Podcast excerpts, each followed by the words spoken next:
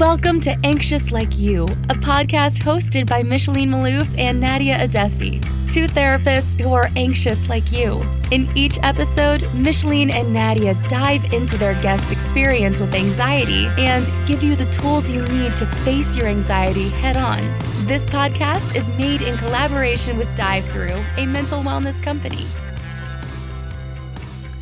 On today's episode, we're going to start off with an activity.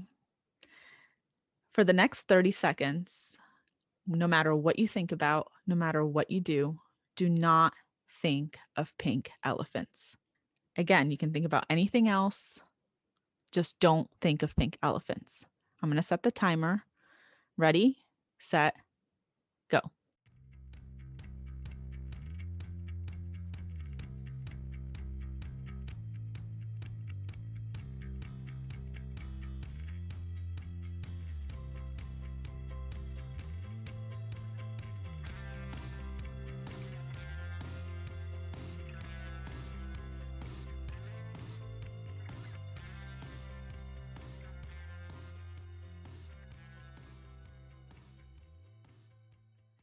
Okay, let's stop. Now, Nadia, what are you thinking about?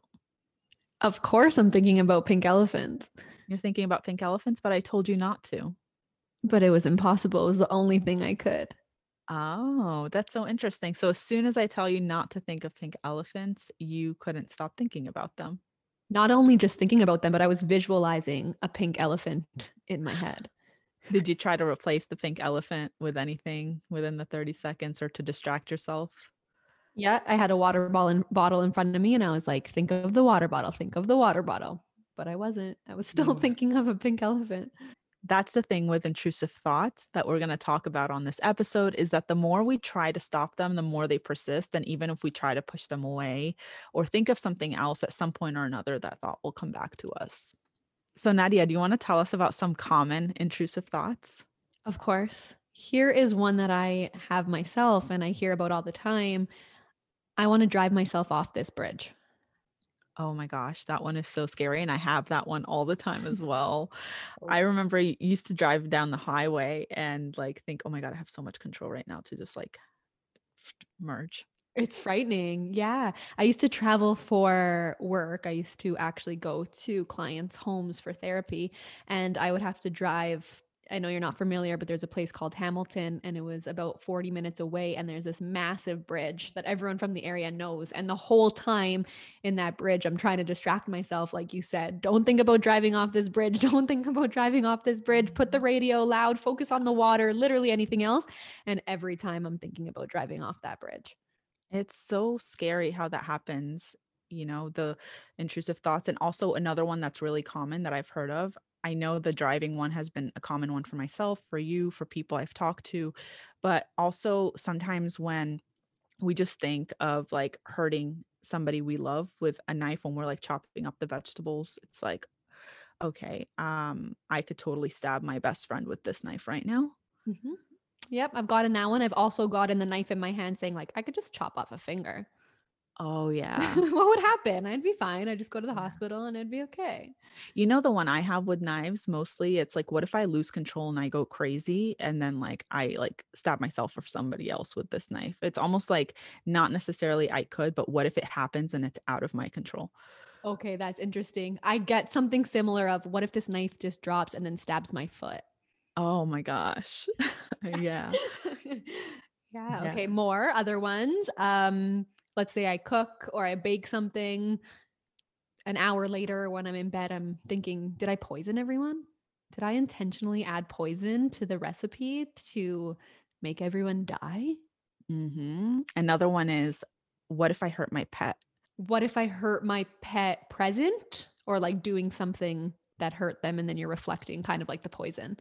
Both. So like, what if I accidentally hurt my pet? And then what if I like threw my pet out the window? Or what if I like, squeezed it so hard that like, you know, it hurt, it got hurt like Norman. Like what if I squeezed him so hard and like he got hurt, I couldn't control myself. Yeah, definitely ones I hear as well. Also unwanted sexual thoughts about inappropriate individuals is a common one. Children, mm-hmm. authority figures, mm-hmm. family members. Mm-hmm. Yeah. Yep. That one's a common one. And that one's actually one that most people are really afraid to talk about, because it is so shameful, and because it is, you know, it comes with a lot of questions about ourselves. Like if we have those type of thoughts, like, why am I thinking that? Yeah. And a lot of people commit suicide because of thoughts like that, because they're not aware of what's happening and they're worried about why it's happening.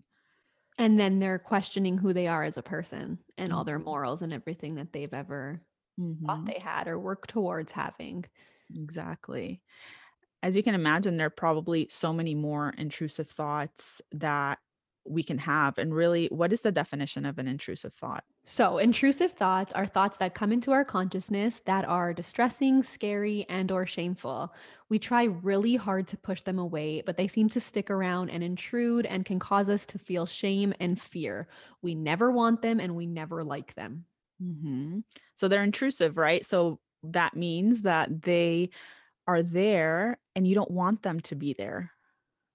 You don't want them to be there. They're intrusive. Otherwise they wouldn't be intrusive, because if they're uncomfortable, so uncomfortable. They're not, you know, they're not there because you summoned them to be there or because you like to think about them. They are there because something is happening in your life and they just pop up and they're so scary. Do you think that they happen to everybody? I think so. I think all of us have intrusive thoughts. I know I've had intrusive thoughts. Like I said, some of the most common ones I've had are really about like driving myself off the road, or like, oh my God, I could totally like die right now. I could jump off. Like I remember traveling and me and my husband were in Peru in Machu Picchu, which is like this huge cliff and it's like this beautiful scenery, but I can't shake the thought of like, I could totally like just take one step and I can just like die. And so, and that's not like I wanted to do it. I was on my honeymoon. It's a very like one of the best times of my life. And I never want to drive off the side of the road. It's just something that happens to us. And the more, as a therapist, I've actually recognized how much more common it is, because when clients come in and talk to me about it and they're telling me, oh my gosh, I have to tell you something. I've never told anyone this. And then they talk about it and, you know, saying things like, I've had an intrusive thought about an unwanted sexual like thought with this person, this like child, or this supervisor, or, you know, this person that I'm not even attracted to or don't care for. And, you know, they don't really want to do it, but they have those thoughts. I started to realize that they were just so much more common than we initially thought. What about you? Yeah. And now that I'm actually saying this out loud, I know I've come to this realization before, but it's more obvious now.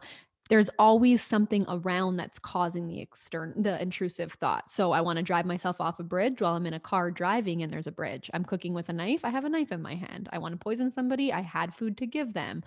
I have sexual thoughts about inappropriate individuals. Maybe there are children around, or maybe I'm watching a specific movie that triggers the thought. So I think a lot of them are coming from us being in an environment and coming up with things subconsciously in our mind that can be harmful or scary to us. And sometimes it's just our mind's way of trying to protect ourselves in those situations, because we are scanning for things that we would deem as dangerous or immoral or uncomfortable. Oh, absolutely. So that's really important that you say that, because do they mean anything? Like, do intrusive thoughts say anything about who we are as humans, or our urges or values? Absolutely not. You mentioned, every single person gets intrusive thoughts, and they do not say anything about your character. They do not mean that anything is wrong with you, that you should feel shame, that you should feel like you're a bad person. They are normal. They are happening to everybody. Mm-hmm. Sometimes it's because we are in a state of anxiety. Sometimes it's because our mind is scanning the environment and thinking about ways we're in danger and ways that we need to protect ourselves. Sometimes it's about lack of control, but at the end of the day, it's never about your character, and it's never about who you are as a person. Yeah, exactly. I think that's the part where a lot of people get really caught up. So like a lot of, I don't know how, you know, if you see a lot of clients with intrusive thoughts, but when they come into my office and we talk about them, one of the main conversations that we're having about it is, what are your thoughts and feelings behind these thoughts? Like, what are you afraid these thoughts are going to do? Right. And, you know, oftentimes they think, well, I shouldn't be having them. Like, I should not be having these thoughts. Obviously, something is wrong with me for having this intrusive thought. Absolutely. I've seen similar things. And something that I've noticed is that you cannot challenge an intrusive thought with logic. No, exactly. There is never logic there. We're not going to take out the CBT. We're not going to ask ourselves what the evidence for this thought is, what evidence goes against this thought. Logic will never win against an intrusive thought because they usually mean nothing and are absolutely pointless. Yeah. I was actually having a conversation with a client today about this, about these thoughts that come in. And something that came up in session was talking about, we did this container activity where, you know, I think I have a video about this on my TikTok where you put your right hand underneath your left armpit, and then you take your left hand and you hug your right arm and you sit and you notice this is your container of all your emotions. And this comes from Dr. Peter Levine's Somatic Experiencing. And I find it helpful to like soothe, self-soothing. But one thing that came up during session while we were doing this was that your body, your physical body, contains all of these thoughts and emotions that you're having. It is contained within it, meaning that you are bigger than it. Just like the universe contains us and it is bigger than us, and we cannot control the sun rising and the sun setting, our thoughts and emotions cannot control our behaviors. And just that, like, we had a whole conversation about that. Like, it was like a 30-minute conversation and like going back and forth about it. And it was such an aha moment for my client when they realized that this is your body and your behavior. So if you're having an urge to stab someone or jump out the window or drive your car off the side of the road, well, who is in control? You know, you are in control. Those thoughts cannot do anything to you. You, at the end of the day, decide. And if it's not who you are, then you're not going to do them. So don't let them scare you because they cannot hurt you. I love that. I was doing that along with you and I'm like, yeah, I'm in control. Yeah, I'm the master of my body and my mind. Yeah, that's awesome. That's really powerful. And I think you kind of touched on it perfectly where you are in control. And if you are having these distressing, intrusive thoughts, it's kind of a reminder that they cause you discomfort for a reason and you're not going to act on them. You are not going to have the urge to act on them because of what your morals are telling you and because of who you are. It wouldn't be as distressing if you were somebody who did want to act on these thoughts or did think these things. But yeah, control is huge.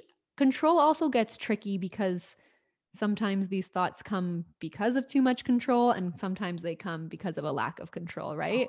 So too much control is, I have control in this car. I can do anything I want right now. Lack of control is, I'm standing over a bridge. What if someone pushes me and my child and we both fall in and what happens? So the intrusive thoughts are coming at every angle possible. Oh yeah. Yeah. It's like depending on the situation, you know, depending on the situation and the person and your circumstances, and they can really range from stuff that are not that big or maybe doesn't seem that big, but still causing the stress. Like, I suck. I'm not good enough. Is my boyfriend cheating on me? Do I love my boyfriend or my girlfriend or my family? You know, questioning your own self. And they can also range to things like, you know, the more serious ones that are super scary. And I'm sure there's tons of more like really scary, intrusive thoughts that we didn't even mention because, you know, they can be so, so scary. So like whatever scariest thought you've ever had in your life, you know, about something and you're like, oh my gosh, why am I thinking about this? This is so wrong. I shouldn't be thinking about this. That would be considered an intrusive thought, right? Because it's like, it comes out of nowhere. It's just this thought, it's scary and you don't know why you're thinking it. And sometimes, like you said, Nadia, it's like sometimes we have too much control, like in the car, and you recognize that you have control and that's scary. And then sometimes it's like, oh my gosh, this is like a really small bridge and I don't know what could happen. Yeah. I find it so interesting that you saying things like I suck are considered intrusive thoughts as well. So negative self-talk to any extent. Yeah, I don't know if anybody would disagree with me on that, but I definitely do believe that, because I think sometimes it's not just, you know, these overwhelming urges, thought about urges or things that we want to do, but just thoughts about ourselves. So like, I'm not enough, and just that repetitive nature of those thoughts in like multiple situations, or I suck, I'm a terrible person. So actually a lot of people with who struggle with CPTSD and complex trauma, who come from a long history of, you know, traumatic experiences, tend to have the intrusive thoughts of being an evil person, or being just a really bad human being, and like a somebody who nobody likes. And so yeah, on that level, definitely, I think they can be intrusive depending on how often they're happening and how distressing they are to the person. That's so interesting. And I almost find power in labeling that negative self-talk as an intrusive thought, because once you label that as an intrusive thought of all those things you're saying to yourself, I'm worthless, I don't deserve love, I suck, nobody likes me. It's like, well, intrusive thoughts aren't facts. So the second you label it as one, and the second you recognize that intrusive thoughts have no meaning behind them and they're not worth fighting, it's almost like a weight gets lifted off your shoulders, because it brings you clarity that there's no truth behind that. And even if you don't want to label them as intrusive thoughts, because maybe you are having intrusive thoughts that are much scarier, and then you have the thought, I suck, I'm a terrible human, or whatever. And maybe you don't find that one as distressing as, like, let's say some of the other ones we've mentioned. You don't have to name them as intrusive thoughts, but just what you said, like recognizing that they are, you know, thoughts, and don't say anything about who you are.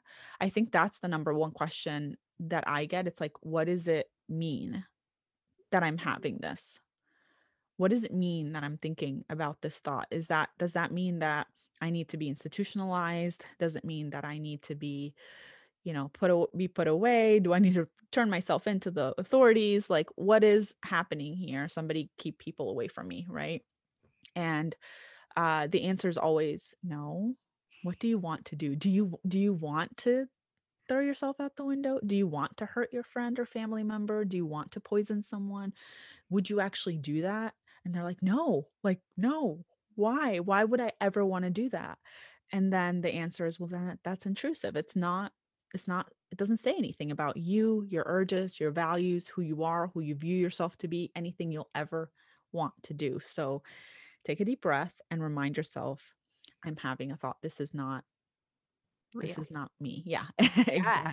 And exactly kind of in the definition that we said, they're distressing, they're scary, and they can be shameful. Ask yourself those three questions. Is this stressing me out? Am I scared about this? Is this causing me shame? Yeah. Okay. It's intrusive. There's no truth behind it. Yeah. Do you know what causes people to experience intrusive thoughts? Like we mentioned before, I think generally most people do experience intrusive thoughts. I know if you struggle, like you said, with PTSD, CPTSD, anxiety, or OCD, they're more common. I think if we are experiencing anxiety and we're in an environment that is triggering to us, and we are kind of in a state of hyperarousal, our flight or fight kicks in, we might have more intrusive thoughts. They might come more often. They might be more scary. It might take longer for them to go away. Yeah. I know we briefly talked about entering an environment, scanning the environment, which is common for anxiety, and our subconscious thinking about all the ways that we might be unsafe or in harm. And then those intrusive thoughts coming from that. But overall, I think almost every single person in the world does experience them. I don't think they're talked about enough, which is why we feel so much shame behind them, because we're embarrassed. But I think they're more common than anyone believes. The embarrassed part, that one, I think, is one of the major reasons why people don't talk about them. Embarrassment and shame, right? Like, it's like, we shouldn't be having these thoughts. And I think people will, like, if you were to like just blurt out what you were thinking, depending on your audience, like if I were to say it in front of my husband, I'm pretty sure he'd look at me and be like, are you having high anxiety? But if I were to say it at work somewhere around people that don't know me, they might be fearful. So I guess like really acknowledging like where we are, but like really understanding that there is, these are so common. So if you feel embarrassed about them, or if you feel a deep sense of shame because you're having them, to not, you know, be so hard on yourself because of that, because that's just a natural part of who we are, especially if you're living in a high stress environment or have been through so much in your life. Because like you said, it's like that heightened arousal. Right. Yeah. I was going to say you work from a trauma-informed approach. So I'm assuming you see this often. Oh yeah. So a lot of the clients I see from a trauma-informed approach, any anxiety type of symptom is seen as what we call hyper arousal. So anger, anxiety, irritability, inability to sit still, intrusive thoughts, worry thoughts. What's happening in your body from that perspective is there is a perceived threat, or maybe there's an actual threat. So if you're in an actual environment that's dangerous to you, let's say that you're living with a family that isn't safe. Maybe you have narcissistic parents, maybe you have emotionally unavailable parents, maybe you have a partner living with you at home who is not, you know, it's a rocky relationship. In those types of situations, we might go into our stress responses, and you have, you know, your fight, flight, freeze, and the intrusive thoughts fall under more of the hyper, because it's constant scanning of the environment, constant alertness. So you're in that hyper aroused state to get ready to fight or run from a threat. And so that's where those thoughts come in. That's from a trauma-informed perspective. So in that sense, we kind of work on regulating that nervous system and recognizing that, hey, like, am I in danger right now? Like, where's this thought coming from? What am I afraid will happen? And just kind of processing through those open-ended type questions and regulating the nervous system. But like you said earlier, like it does not help to sit there and challenge, because most of the time people that are having intrusive thoughts or have been through trauma, they know that these thoughts, like they're like, okay, well, do I have evidence that I'm going to stab someone? Well, no, I don't have evidence that I'm going to stab someone, you know? Do I have evidence that I'm not going to stab someone? Well, no, I don't have evidence. So, and then you're scared and you're like, I don't have evidence for, I don't have evidence against. My mind's telling me I'm going to stab somebody. It's logic. Logic does not win. No. And like, I remember when I first became a therapist, because when you first become a therapist, what they teach you in school is like that challenging. And I remember, sorry to my first clients, because I remember trying to challenge that and like, you know, working through the CBT model for that sometimes. And I remember, you know, I feel like sometimes clients are really nice and they want to be like, yeah, okay, here's evidence against it. But like, you could tell internally, they were like, fuck, like, like, I don't think, I'm just saying this to like, you know, so I caught on, and then we started kind of working, you know, a different way. But I remember like just being in so much distress, like, why isn't this working? Right. I know, like working for your clients, but also working for myself, because I would use CBT to challenge intrusive thoughts. And we talked about this in the first episode where the intrusive thoughts were like, okay, I'm going to get robbed. Someone's coming to my house and someone's going to knock on my door and then rob me and tie me up and whatever worst case scenario. And that's coming from past trauma of where something similar happened. Mm-hmm. So using that logic, this has happened before. It's not going to help me. Yeah. Especially if you're somebody who's experienced trauma, PTSD, CPTSD, and you're looking for patterns, mm-hmm. you're not going to feel better about it if it's something similar has happened in the past. And as many times it hasn't happened after that, that's not helping. You're focused on that one specific thing. So yeah, CBT for intrusive thoughts, I mean, might work for some people. If it's working for you, keep going.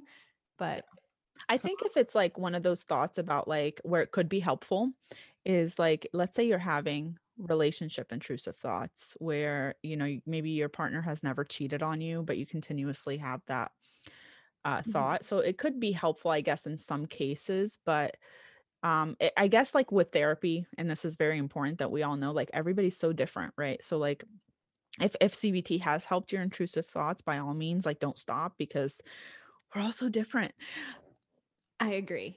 But I also think that an intrusive thought is different than an anxious or obsessive thought. And an intrusive thought is hard to get reassurance and to work through because it will probably come back. So all you're going to be doing is that mental review of that intrusive thought. And it's almost like a compulsion where it's enabling the intrusive thought. If it's something that is kind of a one-off and you have that intrusive thought and doesn't really come back, but if it's something you're struggling with more often, challenging will give you that immediate relief, but it's not benefiting you really in any way.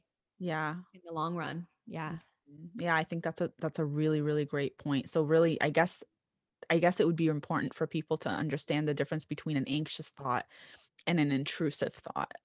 Yeah. And I hope our definition helps with that. Yeah. So, remembering it's like unwanted, it's usually really intense and distressing is the key word. I think it's, really distressing. And typically intrusive thoughts are just, they come like just out of nowhere, they intrude on your life and they don't say anything about who you are. So if you have a high anxiety naturally, and you're anxious about your partner cheating on you, that might be more of an anxious thought. But if you're not somebody who typically thinks about those things, or maybe don't even there's something that's not even in your environment, that might be happening and you're having these thoughts constantly like coming in, then it could be an intrusive thought. But I think, the level of distress is a big key, key point in that. What is an intrusive thought and what is an anxious thought? So what do you think? Do you agree with that? Or did I miss something there? Oh, I absolutely agree. And I think if you are somebody who is struggling with anxiety, generalized anxiety, whatever it may be, it's probably might take some time and might take some patterns. And I find that I do this with clients as well, but it's noticing the difference between an anxious thought and an intrusive thought. And sometimes that'll come down to the physical response. Uh-huh. Sometimes your anxiety will show up in physical ways where the intrusive thought might not. And I find that is the case for many things. Sometimes an intrusive thought can hit so hard that it gives us that physical reaction. But if you do have anxiety disorder, whatever it may be, pay attention to your body. And that might be the sign telling you the difference between the two. Mm-hmm. Yeah.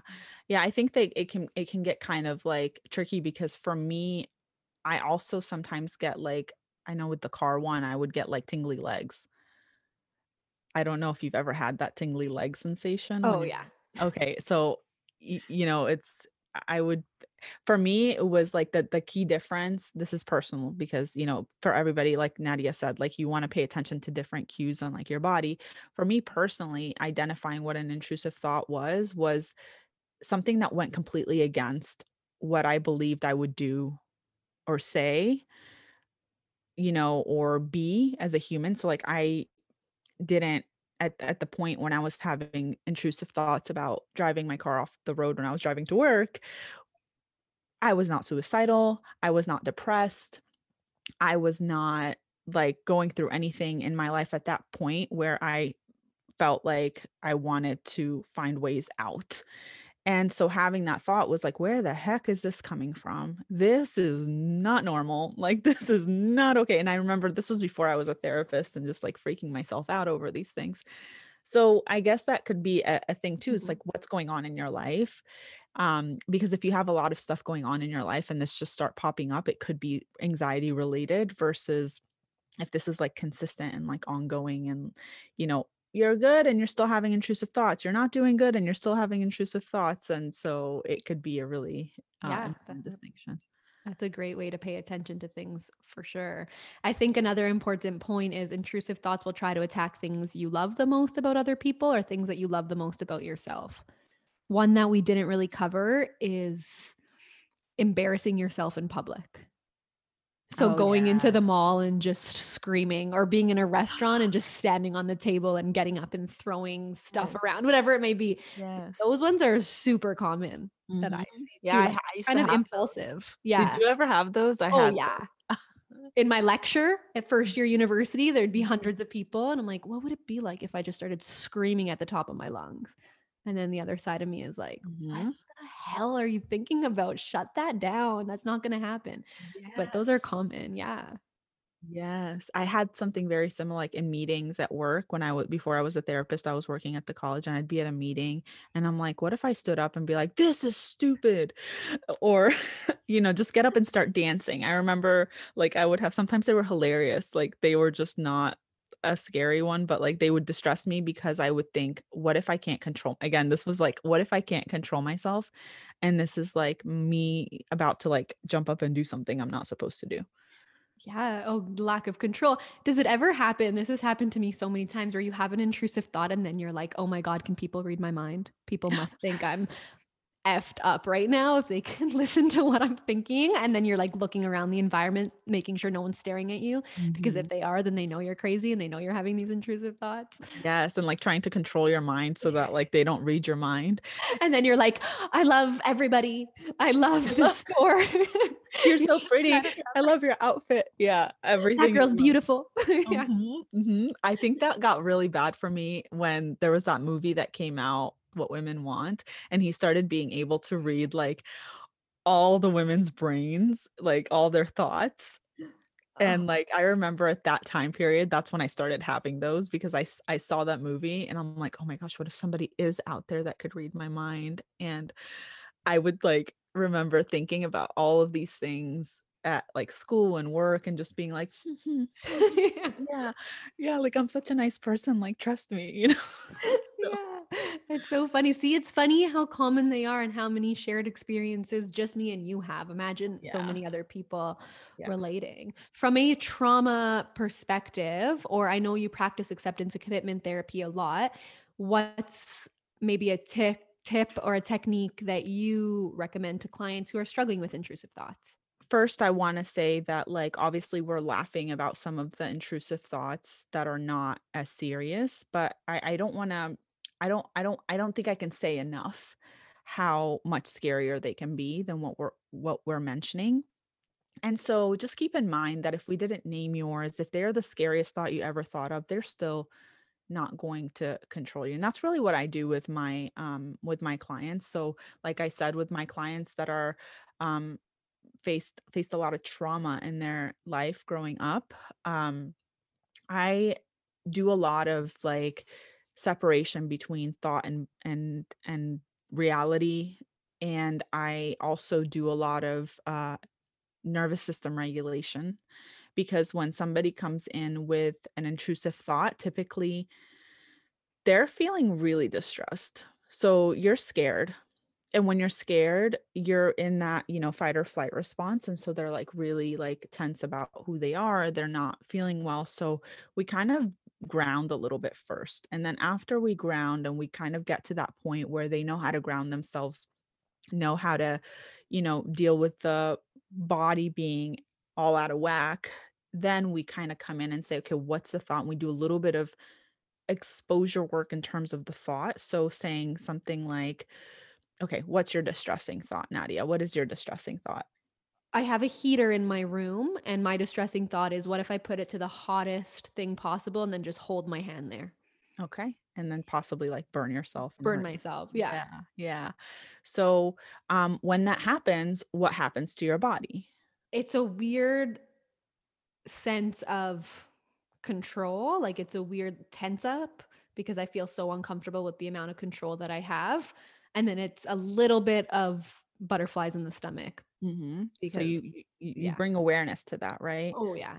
Like bring awareness to that sensation in your body, bring awareness to the tense up that you experience, take a breath, and kind of instruct your body to be calm in some sort of grounding technique that we've worked on. So it could be that container exercise. It could be, doing something like 5, 4, 3, 2, 1, if you're so distressed. But if you're not so distressed, then saying something, one of the things that really helps is saying, I'm having the thought that I want to put my hand up against the heater until my hand burns. And that is part of acceptance and commitment therapy, by naming a thought as a thought, by simply creating that separation. So adding that phrase, I'm having the thought prior to the thought, gives your brain just an extra second or two to recognize that it's a thought. Plus the fact that you're bringing awareness to the here and now by you just saying, I'm having the thought, what you've done is you've taken your body out of fight or flight, which is, you know, that part of us that just wants to like escape or like fight something. And when we're saying that, what we're saying is, hey, I have enough control over my body and mind that I can recognize that what I'm having is a thought. So it's a form of like a mindful thinking to where you're bringing that awareness. And then what ends up happening is it takes you out of that fight or flight for that brief period of time. Plus it reminds you that your thoughts are not facts. You can even go a step further and say, I'm noticing myself having the thought, which means that you're noticing yourself as an individual in this present moment, having this thought, again, getting you out of that fight or flight response. Yeah. And if anyone's wondering, with acceptance and commitment therapy, this is called thought diffusion. And it's one of the first steps to thought diffusion.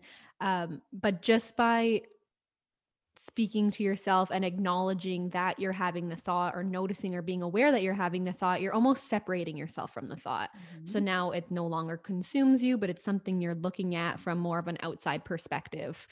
And the whole goal of that is to just learn to look at it in a non-judgmental lens. Mm-hmm. You're looking at the thought, you're not dissecting the thought, you're not trying to judge yourself for the thought, you're not mad at yourself from the thought, you're mm-hmm. just viewing yourself having the thought. Yes. And one important thing with acceptance and commitment therapy and the diffusion techniques that a lot of people, when they first start doing it, they kind of get really confused by, is they're trying to find the measure of reduced anxiety, which is not the purpose of it. Not the purpose, yeah. The purpose of it is to recognize it as a thought and recognize yourself as a human being in this world having this thought. And naturally, throughout time, when we continuously practice this stuff, yeah, typically people report feeling lower levels of anxiety. But remember the activity that we did at the beginning of the podcast when I said, don't think of pink elephants. As soon as we tell ourselves, don't think of something, as soon as we tell ourselves, don't have anxiety, I should have reduced anxiety, I shouldn't be thinking about this, that's what our brain automatically clings on to even more. Our brain does not like to think in negatives. It does not like being told what to do. So recognize and name, right? What do you do with your clients when they're having intrusive thoughts? I do exactly that, the same thing as you. One thing that I like to mention, if intrusive thoughts are extremely common, then following those exact steps that Micheline said, where you're acknowledging, you're trying to separate yourself a little bit. But the whole point is to acknowledge the thought, but also sit in the anxiety. So you're not sitting in the after effect of the thought. You're, like I said, you're not challenging and getting deeper to the thought. Instead, you're sitting with the discomfort of anxiety and acknowledging that you had the thought. It sounds confusing, but it's mostly just separating yourself from the intrusive thought while acknowledging that you're experiencing anxiety in the moment, and then allowing yourself to explore, maybe regulate and sit in that anxiety. Challenging the thought, judging yourself for the thought, or going deeper with it is going to cause more anxiety, and it's going to not make it go away. Like we said, that mental review can be a compulsion and it will enable the intrusive thoughts. So you do want to acknowledge the anxiety that you're having. You don't want to push that aside. You don't want to tell yourself that you don't want to experience that anxiety.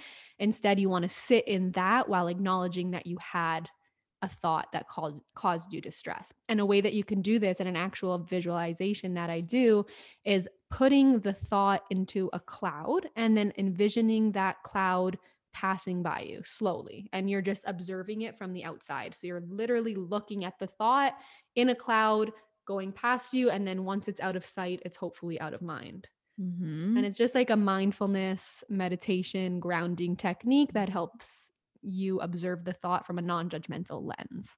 Yeah, I love that, because what you're saying is that, you know, I read a quote the other day, I actually posted it to my Instagram story, and it said, you know, one of the issues with Western medicine is that we try to get rid of like pain or anything else. You can put anxiety in there or whatever, when really we want to learn how to work with it and, you know, use it to our advantage, because it is needed, right? We need, these things are protectors. So you learning, when you're saying that activity of like sitting down and watching them kind of float on a cloud, you're essentially saying, I'm recognizing you as a thought, mm-hmm.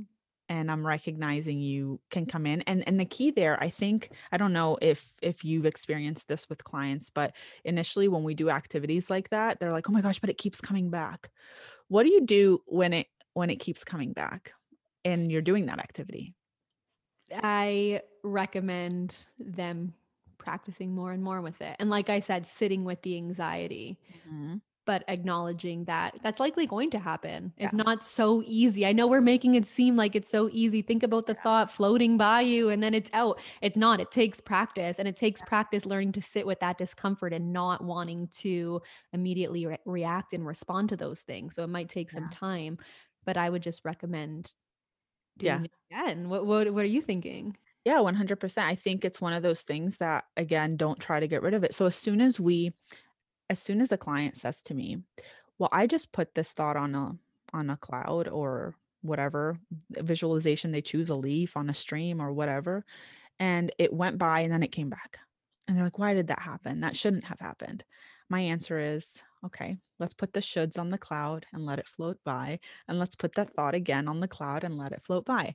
And it might come back 145 times. And what we do 145 times is put it on the cloud and watch it float by, because what you're doing there is you're not trying to get rid of the thought. You're simply separating yourself from the thought. And the most important part of this is go in this with an open mind and non-judgment. So if you find yourself saying this activity is hard, put it on a cloud and watch it float by. If you find yourself saying, I can't do this right, put it on a cloud and watch it float by. If you're thinking to yourself, I suck at this, put it on a cloud and watch it float by.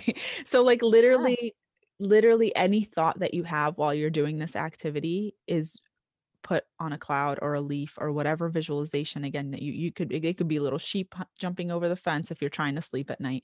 Does not matter, but just doesn't matter how many times they come back. You're not doing it wrong. The more times they come back, the less meaning they have each time. And you will acknowledge that as you're going through it. You keep putting the same thought on a cloud over and over again. Eventually you're going to get tired of it. Eventually it's like repeating a word so many times, it starts to feel unreal. It starts to feel weird and you don't understand why, but it's just almost because you're over it. And I think that's what's going to happen, or that is what does happen for me too, when I keep doing it over and over again. And then I'm just like, okay, I'm done. Yeah. That's it. I'm done. It went by so many times. It means nothing. It means nothing. It's an important thing with intrusive thoughts to try your hardest not to attach a meaning to them. Mm-hmm. So you're having an intrusive thought of like doing something bad to your best friend. Don't attach the meaning that you're a bad person. Don't attach the meaning that you don't like your best friend. Don't attach the meaning that you have to be scared around your best friend all the time because you're scared that you're going to do something wrong behind them. Just accept it for the intrusive thought that it is without trying to make it more than that. Yes. Obviously easier said than done, but yes. But remember what we said, it means nothing about you. So as soon as you start, here's the key, don't engage. As soon as you start to engage with the thought, as soon as a thought comes in and you start to say, I shouldn't be having this thought. Why am I having this thought? What does this mean about me? When you're questioning that thought, what you've done is you've let that thought pick you up and whip you around side to side. And now you're spending your whole day thinking about it. But if you say to yourself, this is a thought, I'm watching it on a stream and I choose not to engage in it. So I choose to, maybe I have a question about it, but I'm going to choose not to answer it. And I'm going to choose to redirect my attention and bring back my focus to the present moment. So if I am working on homework, I'm going to have that thought, I'm going to watch it float by, and then I'm going to go back to my assignment, and it's going to come back and I'm going to put it on a cloud and I'm going to watch it float by. And I'm going to go back to my assignment. In the end, when you continue to not engage with it, think of your brain as a really annoying little kid that wants to show you their drawing. And the more you're like, no, not now. They're like, mommy, mommy, mommy, mommy. And you're like, no, no, no. They're going to throw a tantrum. They're going to go crazy. They're going to throw stuff off the table. And then as soon as you turn to them and you're like, what do you want? And they say, here's my picture. Do you like it? And you're like, yes, I like it. Okay, good. And then they leave. You want to notice, give it the quick attention that it needs. Just notice, what is this? This is a thought. This is what's happening. Is it trying to tell me something in terms of like, am I anxious about something? Am I hungry? Do I need to eat? Do I need to call my mom? Like, something and then redirect, and you're going to disarm it so much more in that way than trying to push it away. I love that. You spend almost an hour, 30 minutes to an hour trying to avoid it for something that'll take potentially much shorter than that just to put your attention to it. But to kind of summarize what you said, your thoughts don't have power over you until you give them power. Exactly. Until you decide to engage, until you decide to question, fight it off, whatever it may be, then you're giving them that power. But when you're observing, it's very different. Exactly. And now think of, this is another activity you and I were talking about, and this also comes from ACT therapy, which is acceptance and commitment therapy. When, if you don't believe that, if you don't believe that your thoughts don't control you, Nadia and I are going to do this. If you're watching this on video, you're going to see it. If you're not watching this on video, just do it with us. Mm-hmm. So I want you to say out loud over and over again, I can't raise my hand. And at the same time, raise your hand. So like, I can't raise my hand. Or my hands, right? Can you say it too, Nadia? I can't raise my hand. Oh, look, you're doing it. Oh, look, so are you. Yeah. I can't shake my head. No. And then shake your head. No. I can't shake my head. Yes. Mm-hmm. Yeah. And so it's like mind blowing sometimes when we see that, like, you are not your thoughts and your thoughts can't control you. And your thoughts are not facts. They're not facts because we just said that and we did it. They are not true. Mm-hmm. One of the hardest things with intrusive thoughts, and this can also flow into anxiety and OCD, is that letting go of a thought is not accepting the thought. So letting go of the thought that you are a bad person doesn't mean you're accepting the fact that you're a bad person. It just means you choose in that moment to let it go and not give it power. Mm-hmm. And that something is probably the hardest part with intrusive thoughts. At least I find with myself and with my clients. Yeah, it is really hard because it does cause that physical reaction. I know you mentioned earlier about like sitting with the anxiety. Mm-hmm. What does that look like?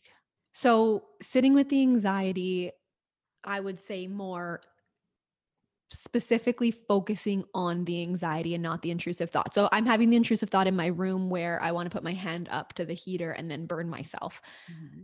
Instead of putting meaning to that thought and trying to understand and questioning if I want to hurt myself or whatever it may be, it did make me anxious. It did cause butterflies in my stomach, and it did cause, that fear in my body, that feeling in my body. So just zoning into that. Okay, I'm feeling those butterflies in my stomach. Is there a grounding exercise I can do right now? Is this anxiety trying to tell me something else? Kind of like you mentioned, am I hungry? Is there something else going on? Reflecting on my day, reflecting on other things that may have caused me anxiety that maybe I need to pay more attention to. And then maybe doing a quick progressive muscle relaxation technique exercise, or maybe doing some affirmations, which usually affirmations help me in that moment, self-compassion affirmations, not those unrealistic ones we've talked about, but just really zoning into my needs based on my anxiety in that moment. Yeah. Can you talk a little bit about some of the affirmations that might be helpful for thoughts? So I have some created that I often give to clients who struggle with OCD or intrusive thoughts, but I think that they can be beneficial. All the affirmations I use or I create with my clients together come from a self-compassionate lens. They don't come from unrealistic, looking in the mirror, telling myself, I am brave, I am beautiful, things that maybe you don't believe in that moment. So here are some of them that I have written down. We kind of talked about some of these already. The first one is letting a thought go is not accepting a thought. The second one is in this moment, I choose to let this thought pass. Third one is just because it's my thought does not mean it's true. Fourth one is my thoughts have power over me only if I give them power. The fifth one is I could observe my thoughts without attaching meaning to them. Seventh one, struggling is a human experience. It's okay to feel what I'm feeling. And the last one is I'm proud of my efforts to deal with my thoughts. So coming from a non-judgmental lens where you're kind of not so hard on yourself and showing yourself the love you kind of probably need in those moments. Oh yeah. I love those. Those are all really helpful. And I love that they're all workable affirmations. Cause just like you, I don't like the ones where it's like lipstick all over the mirror saying, I'm a badass bitch and I'm amazing, because let's be honest, a lot of times we don't even believe that. right? Like the I am healthy, I am wealthy, I am bitch, I am that bitch. As much as I love that song. They hype you up a little bit. They make you feel good, but it's really hard to believe them when you don't believe them, you know? Actually, there's research that shows that they could be more harmful when you don't believe them because they feed into the cycle of shame. I mean, that's happened to me before, right? Like if you're somebody who's struggling with body image, you're looking at yourself in the mirror and you're telling yourself, I love my body. And then you're like, what the fuck? No, I don't. I hate this about my body. I hate this about my body. And then you spiral. Yeah. And then you're like, okay, well, my therapist or the internet or these self-help books are telling me that I need to engage in this affirmation. So then it becomes a chore because you're not even paying attention to it. And it's every morning. I love my body. I love myself. When you don't. And it's not helping. And this is personal. This has not worked for me in the past. And it's something I see in therapy. Some people swear by it. I mean, if it works for you, same thing like CBT in specific situations, do your thing. Like, great. I'm happy. Yeah. I find like if you don't have a high level of distress, it might work for you. What I noticed, again, this was one mistakes from a therapist series. When I was first starting out, I remember, cause like you read about affirmations and you think, okay, so I remember giving some of my clients like, okay, well, affirm to yourself, put it on your phone and like put it a reminder. And when the reminder goes off, like you just say them to yourself. And I remember like my client would come back and be like, that's not working. As a matter of fact, every time my alarm goes off, I just ignore it because I know exactly what it is. And then they started feeling bad about not doing it. And so at that point, that's what like prompted me to like look more into that. I'm like, why isn't this working? And so then I started doing more research on it. And that's when I found that like, if you are going to do affirmations, they have to be workable ones. They have to be things like, I am working on loving myself. I am working on accepting my thoughts. So if you can't get to the point of saying, I choose to let my thoughts go, even if you can't get there, if that's too much for you, then say to yourself, I am working on choosing to let my thoughts go. Yeah. Yeah. I am working on recognizing that this is an intrusive thought. I love that. Yeah. That holds a lot of power too. And you're just showing yourself that you're putting in that effort and you should be proud. Yeah. Yeah. Awesome. Yeah. Because you give yourself permission to not be perfect. And that's the issue I think a lot of people have with affirmations is that constant need for like, oh, well, I'm saying this, but I don't even believe it. But how can we not believe that we're working on something if we really want to work on it? We believe it. Yeah. I think that's a huge part of self-compassion and therapy work as well. It's acknowledging that you're struggling and it's reminding yourself that you're doing what you can to help yourself struggling in that moment. Yeah, exactly. So I think we've covered a good lot with intrusive thoughts, like what they mean. So we talked to you about what they mean. And just to recap here, they mean absolutely nothing about who you are, your urges or your values. We talked about when they come up, just to kind of follow back around. It's when we're high stress. They do come with anxiety disorder sometimes, not all the time, right? So everybody has them for different reasons. And we also gave you some awesome tips that you can try out, right? Yeah. So if you want to push the thoughts away, like are we still thinking about pink elephants? No. We did think about them for a little bit. Yeah. And now we're ready to let them go. We're ready. Yeah. Pink elephant wants to be there. I'm going to take a look at that pink elephant for a little while. I'm going to admire its pink color because that's cute. Beautiful. And then I'm going to turn my attention to recording this podcast. Yeah. We do want to mention that if you are experiencing intrusive thoughts and it is impacting your day to day, then it is worth it to reach out to a professional if you have accessibility to resources. Only if it's really impacting you and you feel like it's getting in the way of the way you used to live your life or the way you want to live your life. Yeah, absolutely. I think we can self-help with these things, but sometimes they get to the point where they're so distressing that if you don't, can't control them or help yourself on your own, then, and it's getting worse, then definitely reach out to a professional. We'll definitely be probably talking more about how to reach out to a professional in future episodes, and especially for those of you who don't have access. So maybe finding you some good ways to find access as well. So that should be helpful. Yeah. Resources in both Canada and the United States that maybe be more affordable. Well, we hope that you guys enjoyed this episode. If you did, go ahead and leave us an amazing review. We love reading those if you haven't done so already. And if you haven't been following us on Instagram at anxiouslikeyou, please go ahead and give us a follow. That way you'll stay up to date on all of our upcoming episodes and any amazing things that we're doing, such as live events and anything else that might come up in the future. Thank you so much. Thanks for tuning in. If you like what you heard, make sure to subscribe and leave a review. Join the Anxious Like You community by following at Anxious Like You on Instagram. See you in the next episode.